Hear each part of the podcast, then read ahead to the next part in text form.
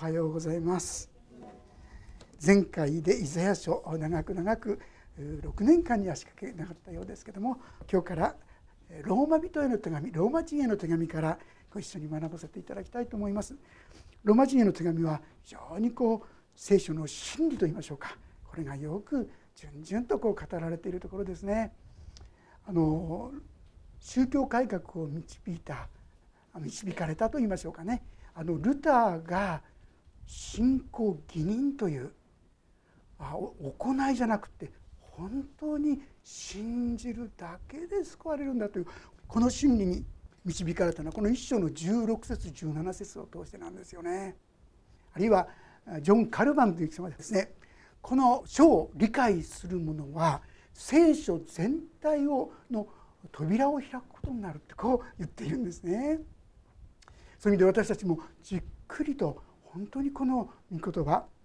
何を言ってるのかなもう分かってると思っちゃうとですねもうそれ以上入ってこなくなっちゃうんですね。もう一度これはどういう意味なんだろうか一つ一つ尋ね求めてそして御言葉からともに教えられていけたらと思います。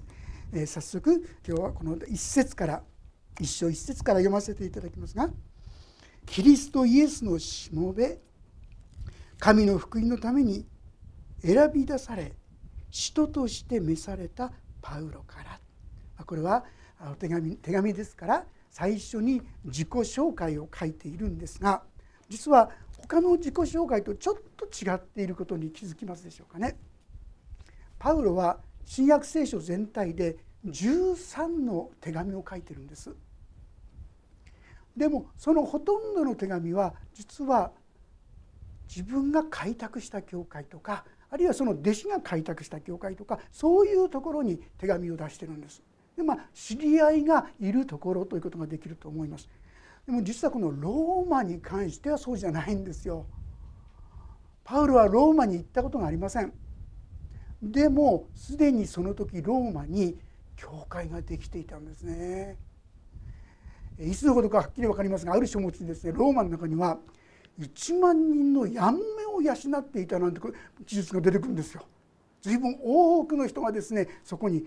救われているだけじゃないその方々が愛の技としてやもめを養っていたそんなですね教会ができてたようなんですが、まあ、このローマどうしてできたのか想像つきますか？パウロも言ってないし弟子たちも言ってないわけですよね。なのになんで教会があるのかはペンテコステですね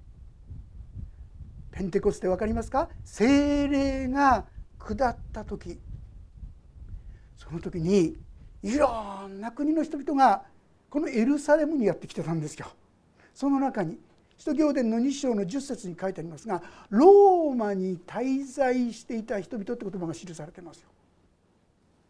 要するにローマの人がエルサレムに来ててそうしてペンテコストに出会ったと言いましょうかおそらくその日ペテロのメッセージを通して3,000人の人がイエス様を信じたって書いてありますよ。おそらくそのうちの幾人かの人がこのローマの人だったと思われますね。で彼らはそのエルサレムを立ってですねローマっていうんですか皆さん地図見たことありますか？大変な旅路ですね。当時ですよ。でもそこに行ってそうして彼らは本当にイエス様って方がいるんだってさ、まあ、どう言ったか分かりませんが伝えていった時になんと彼らの言葉を通して信じる者が起こされていったんですね。そして証拠に教会が起きていったんですよ。イエス様はあなた方のうちに精霊が望まれる時あなた方は力を受けます。そしてエルサレムユダヤとサマリアの全土および地の果てにまで私の証人となりますと言ってますよね。力ある者誰もいないんですよ。弟子たち十二弟子の誰もいないんですよ。でも彼らは信じたところに従って自分の経験を語っていく時になんと救われる人が起こされたっていうんです。素晴らしいでしょ？そしてこのローマの教会が出来上がっていったんですがパウロが心配するのは彼らは果たして聖書をちゃんと理解できるだろうか？正しい信仰に歩むことができるだろうか？ある意味でそういう心配をなくすためと言いましょうかね。彼らがまっすぐな信仰に歩んでほしいと信仰の土台の言葉をこのロマ書を通して順々とですね語ってくださった。教理の勉強するようにですね本当に大切な聖書の真理がこのロマ書の中に記されているわけであります。で今日のこの一節はそういうことで自己紹介。これが第一節。キリストイエスのしもべ神の福音のために選び出された出され人として召されたパウロ。実はですねこの後棒線が引いてありますね。2節から6節までは付け足しっていうんでしょうかね。説明の言葉なんです。1節の次の言葉はそういう意味ではね7節の言葉なんですよ。ここにはこう書いてあります。ローマにいる全ての神に愛され召された生徒たちへってこう言うんですね。まだ見たこともない。でも確かに神様によって愛されて神様によって召されたあなた方に。何を言ってんですか？挨拶の言葉。私たちの父なる神と主イエス・キリストから恵みと平安があなた方にあるようにと挨拶祝福の言葉がここで語られてますね。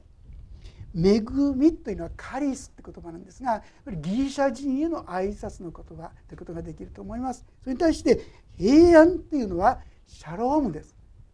シャローム平安があります。イスラユダヤの祝福の言葉ですね。あなた方のうちに恵みと祝福があるように、えそう言ってご挨拶したんですけどもさて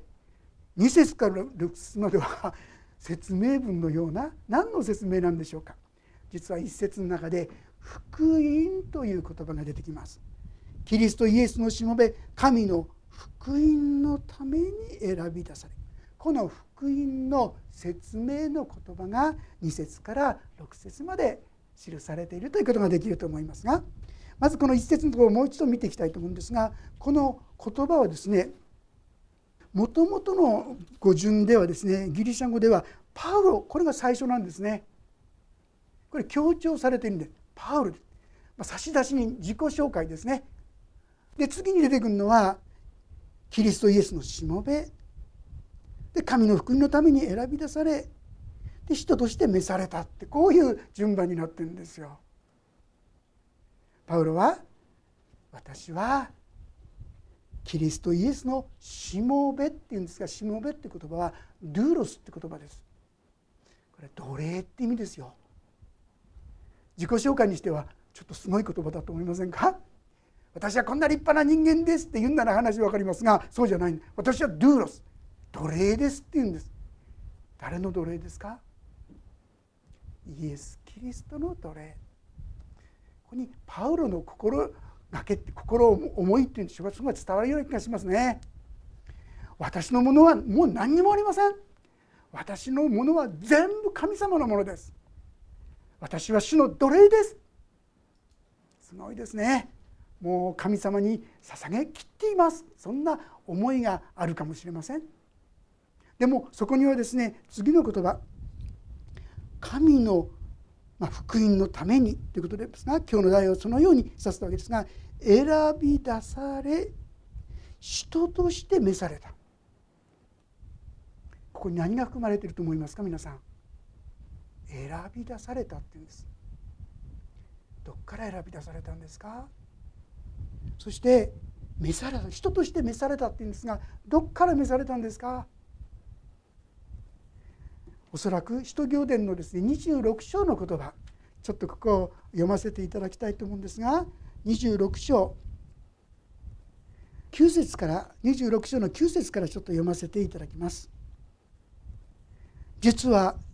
私自身もナザレ人イエスの名に対して徹底して反対すべきであると考えていましたそしてそれをエルサレムで実行しました最長たちから権限を受けた私は多くの生徒たちを牢に閉じ込め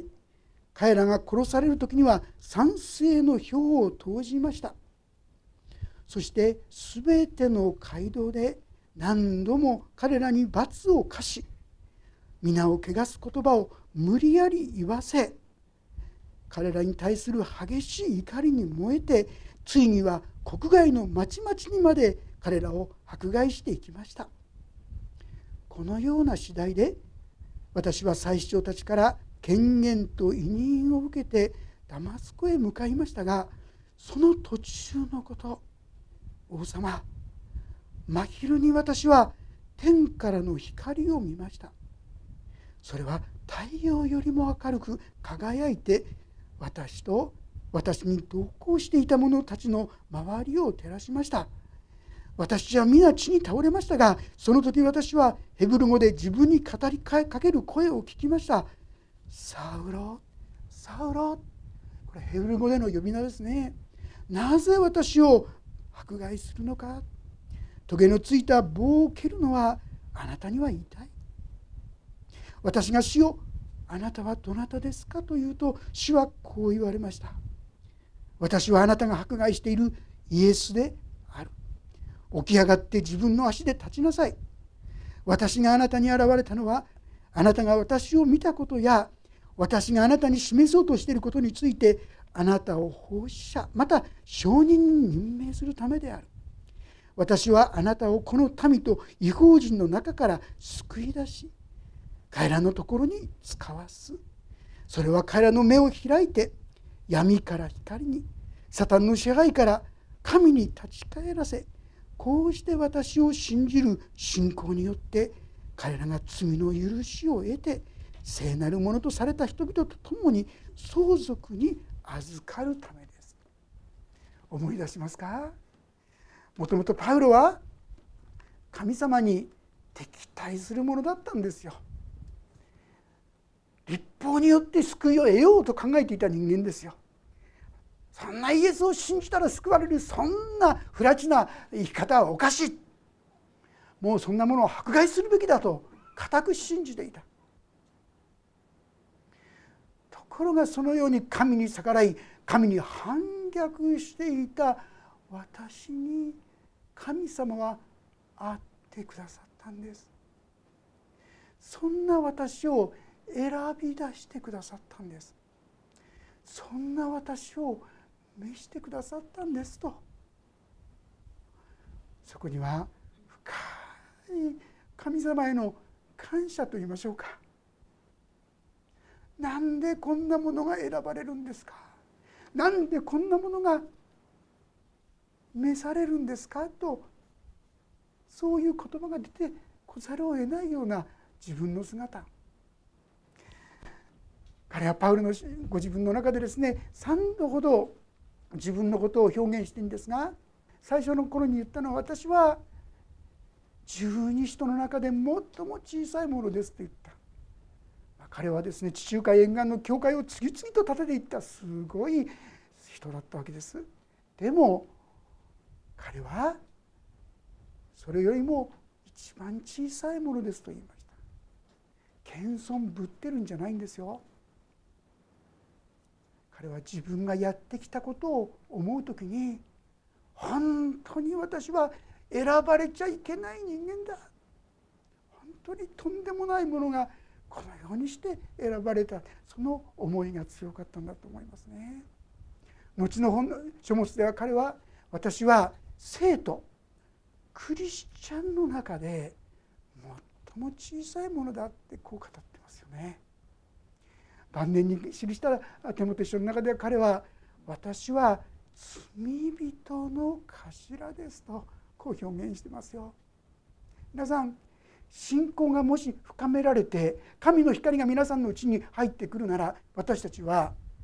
本当に自分がとんでもない輩だったって気づかされていくんですよ。それが謙遜今日もね暗唱聖句でありました謙遜に結びついていくんです。そうでなければ私たちはいやいやなかなか私もそれなりのもんじゃないかみたいなですねそういう思いがすぐに湧き上がってくるもんなんですよ。でもパウロは最後までその謙遜を貫くことができました。それは他でもない自分はとんでもないこと。を神の前にしてきたものだ。この自覚が強かったのとそんな私を神は見捨てられてもう裁きを受けて当然の私だったのにこんな私全く神に立ち返ろうなんて思ってないこの私を神はれでも選んでくださった。それでもこんな私を召してくださった。この確信ですよね。パウロはこんな私がこのような働きに召されていることは本当にとんでもないことなんだ。この思いを強く強く抱いていたことでありましょう。これの原因はこの中にあった福音。福音というのは簡単には良き知らせと言われるもんですよ。イエス・キリストによって誰でも救われる。誰でも神の子供になれる。この素晴らしい福音。ある人はこの福音というのですから4節では聖なる霊によれば死者の中からの復活により力ある神の子として公に示された方。私たちの主イエス・キリストですと。福音とはまさしくイエス・キリスト。私がイエス・キリストによって生かされ歩むこれ全部福音ですよね。このことを語っているわけであります。でこの福音というものがどういうものか。このことをですね2節から説明に入るわけですが読ませていただきますとこの福音は神がご自分の預言者たちを通して聖書にあらかじめ約束されたもので皆さんパウロが勝手に言ってることじゃないんですよ。福音っていうのはもう何百年も何千年も前から聖書の中に予言してあった言葉ですよ。それが成就したんですよ。本当に間違いない私たちが寄って立つことができるそういうものなんだということが表されているわけであります。そして巫女に関するものです。巫女は肉によればダビデの子孫から生まれこれは、まあ、いわゆる人間的な言い方をするならばということですよ。すなわちダビデの死刑図の中に救い主が生まれるというこの予言のことを言ってるわけであります。そしてその通りこのお方はダビデの家系に生まれたんですよということを伝えましたさらには聖なる霊によればこれはあの聖霊によるというよりも霊的にはと言いましょうか。神の恵みの力によればと言いましょうか。死者の中からの復活により力ある神の子として公に示された方。私たちの主イエス・キリストですとこう記すわけです。これどういうことか。この方は実は神の前に本当に身代わりとなってくださって私たちの罪を全部身に受けてくださった。もう私たちはそういう意味で恐れる必要ないんですよ。どんな罪があったとしてもイエス様はそのために私はあなたの身代わりになったと言ってくださってます。たとえあなた方の罪が火のように赤くても私はそのために身代わりになった。もう私みたいなものは神様あなたのもとに立ち返ることができませんとそう言っても私はそのためにあなたの身代わりになったと。皆さん本当にこのことを受け止めていらっしゃいますか？あなたがどんなにひどい人間であったとしても醜い人間であったとしても愚かな人間であったとしても汚い人間であったとしてもイエス様はそのために私はこの世に来た。そしてあなたの身代わりになったよ。この優しいイエス様の言葉をしっかりと受け取っていただきたい。そこから私たちの歩みは始まるんですね。パウロがこのことを考える時にもうこんな私主にお従いそれ以外の道は考えられませんそんな思いになっていったことでありましょうそれはパウロがああ私がどれだけ神様に逆らい神様の嫌がることをしてきたかということを自覚したから年々そうなっていくんですよ。ある方ね皆さんクリスチャンとしてねだんだんと光が入って成長してくるとねだんだんとなんで自分はひどい人間だったのかって前よりも思うようになってきてクリスチャンになったら悪い人間になったってですね そういうふうに勘違いする方いますがそうじゃないんですよ。それは皆さんのうちに光が入り始めたんです。だから前には見えなかった醜い姿ゴミがだんだんだんだん見えてきてうわーこんなひどい人間だったんですどうぞその時は感謝してください。これが分かるようになってそしてこんな私を愛して許して受け入れてくださる。本当にありがとうございます。自分の姿が見えれば見えるほど私たちは深く深く感謝することができるようになっていく。そう思います。そして5節この方にあって私たちは恵みと人の務めを受けました。皆のために全ての違法人の中に信仰の従順をもたらすためですとこう言っています。さあパウロがしたかったことここにありますが私たちは恵みと使徒の務め。恵みがなければ到底パウロは人なんてなれなかったんですが本当にあのパウロがただただ恵みによって人神のしもべとならせていただくことができたというわけでありますしここはですね恵みすなわち人の務めとこう訳すこともできるような言葉なんですね。そしてその目的が何であったかと言いますとそれは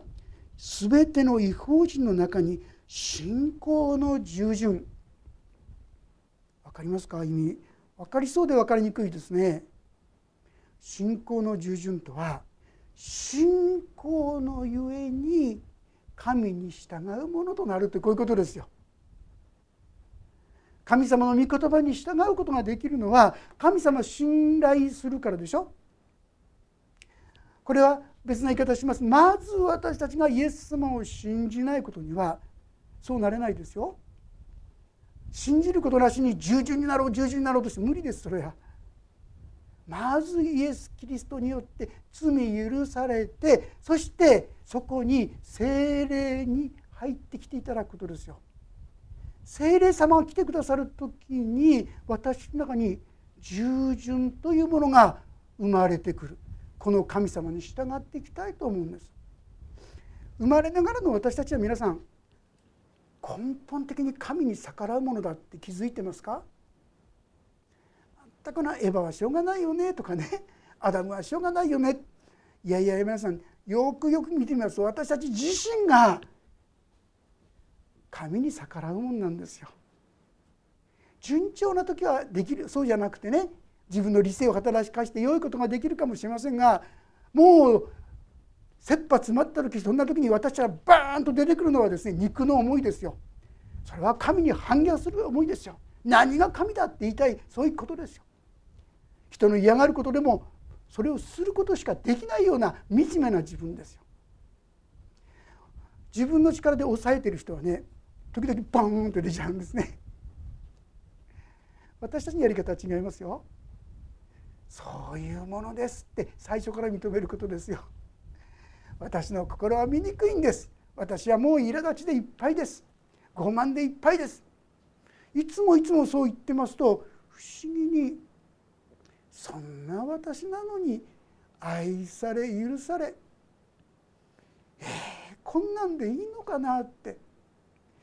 これが神様に従う力に変わるんですね。こんな私でも受け入れられている。こんな私でも愛されている。こんな私でも高価で尊いと言ってくださっている。このことが受け止められる時に私とうちにはああこの神様に従っていきたいという気持ちがもう一生懸命自分を打ち叩いてこんな自分じゃダメだダメだもう神に従わなきゃいけないこれやってたらねずっとできませんよ。ああなんて自分は惨めななんて自分はどうしようもないものかっていよいよ感じるだけですね。そしてその弱い自分を認めていく時に神が受け入れ神がそれでも愛される。ここに感謝と喜びが出てくる。こういうことであります。この違法人の中に信仰の従順をもたらす。パウロはそのために自分のようなものが選ばれた。神に反逆するものが選ばれた。なんと感謝なことかと彼は語るわけであります。さあそして6節。その違法人たちの中にあってあなた方も召されてイエスのものとなりました。今日の中心的な御言葉はここです皆さん。今までのことはパウロさんのことね。パウロさんそうですよね。本当にまあ選ばれましたよね。でもパウロさんはやっぱりそれだけの能力もあったし力もあったしもともとそういうふうに生まれ育ったんですよ。なんて皆さん思ってませんか？そうじゃないですよって6節。ご一緒にこう読んでみましょう。3はい。その違法人たちの中にあってあなた方も召されてイエス・キリストのものとなりました。皆さんこのことに気づいてましたか？パウロが選ばれて召されたようにあなたもまた選ばれ召されたんですよ。コリントの手紙コリント人への手紙の1章の26節というところからちょっともし開けられたらご一緒に読んでみたいと思うんですがコリント人への手紙1章26節から29節までちょっと読んでみたいと思います。よろしいでしょうか？コリント人への手紙の1章の26節ページが327ページになります。それではお読みしましょ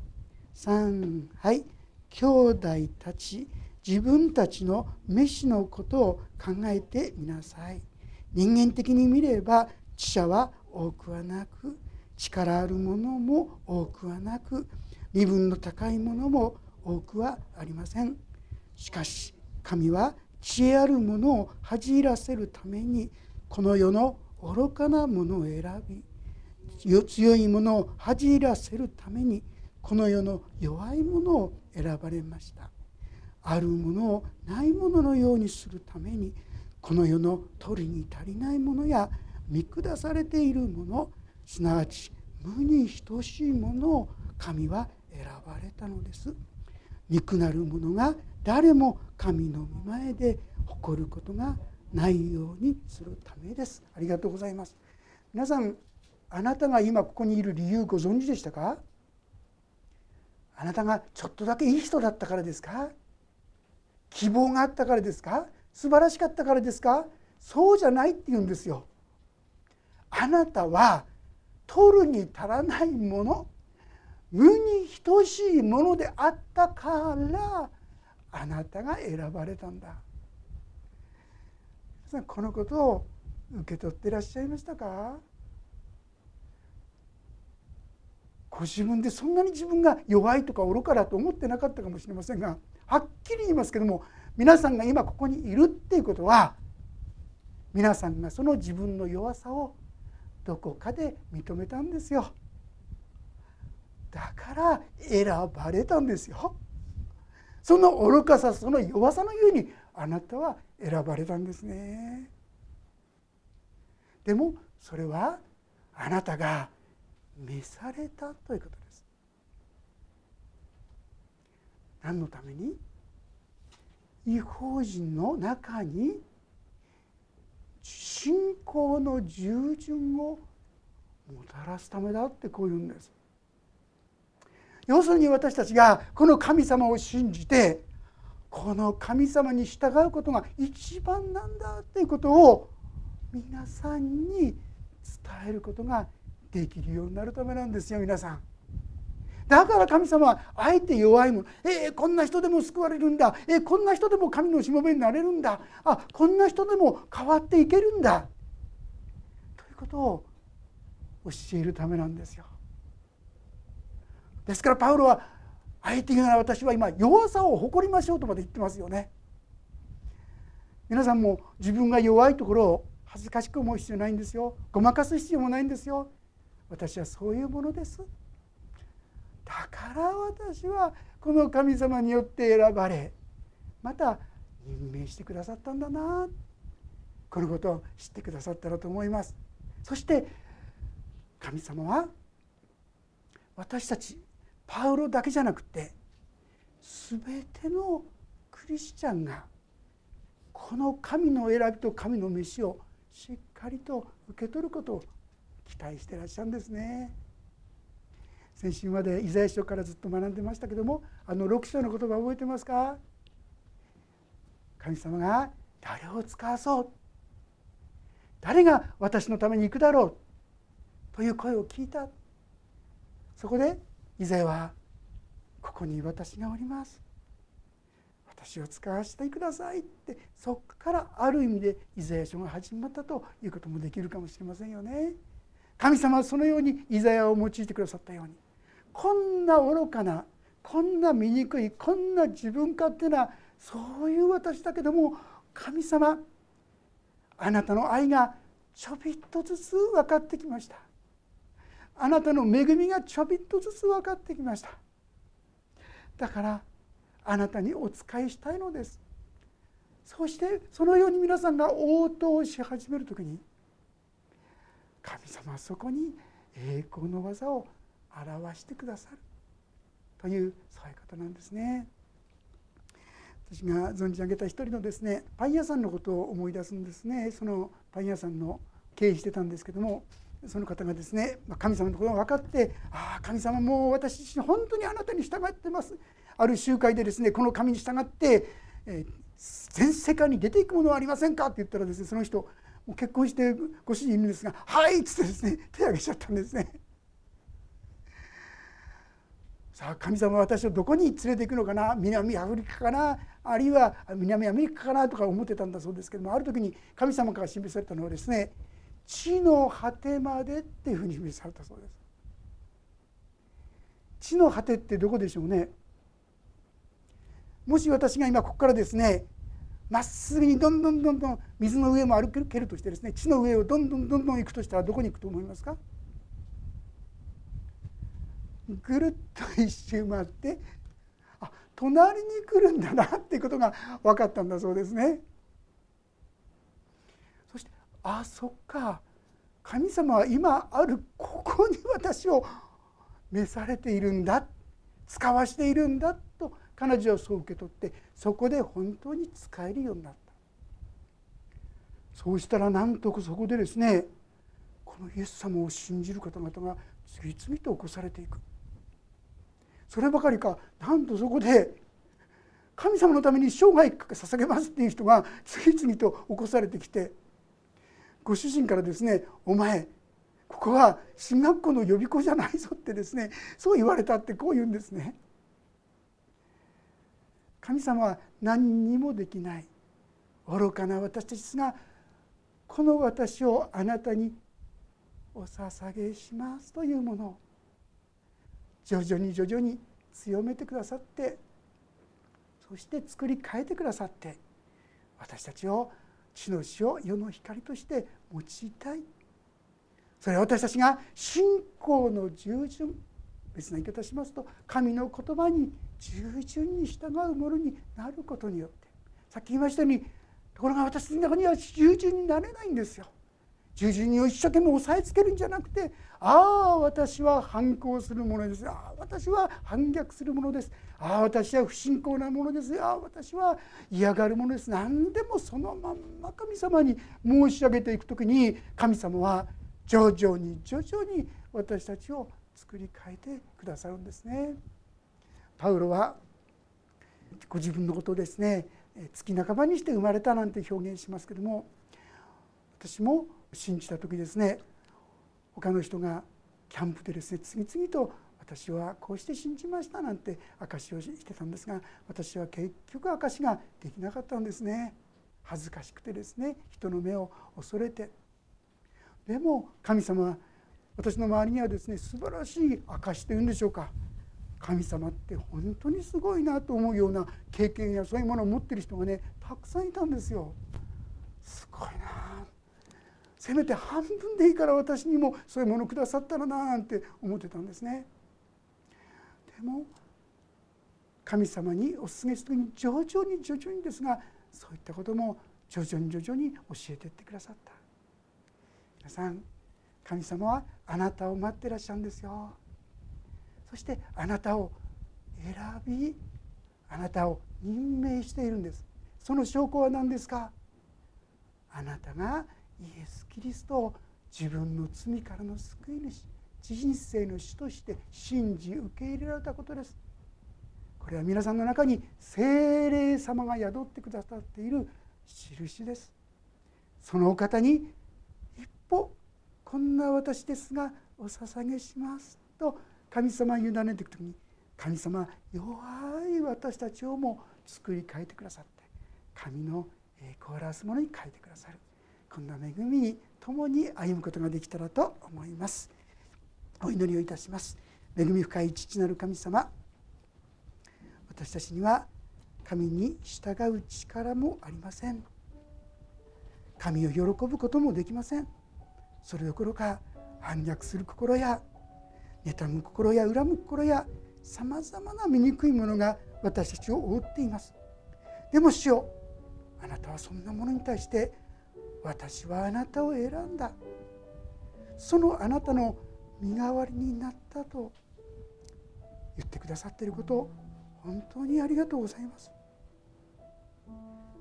どうかこんな私たちですが少しばかりでもあなたのお役に立てるものになれたらとそう願います。主よ私たちを強めて本当に神にお従いできるものに作り変えてください。あなたがパウロをして反逆したパウロをしてあのように作り変えてくださったように私たちをも作り変えてくださることを信じます。あなたがお一人お一人を初めから計画してくださった素晴らしい神の御業に預からせてくださるようにお願いします。そして神の栄光がそれぞれの家庭でそれぞれの職場でそれぞれの学び屋で豊かに表される一人一人となっていくことができるように祝福を与えてください。神の恵みが常しえまでお一人お一人と共にありますように委ねます。イエス・キリストの皆によって祈ります。アーメン。もうしばらくそれぞれに音の祈りをお捧げください。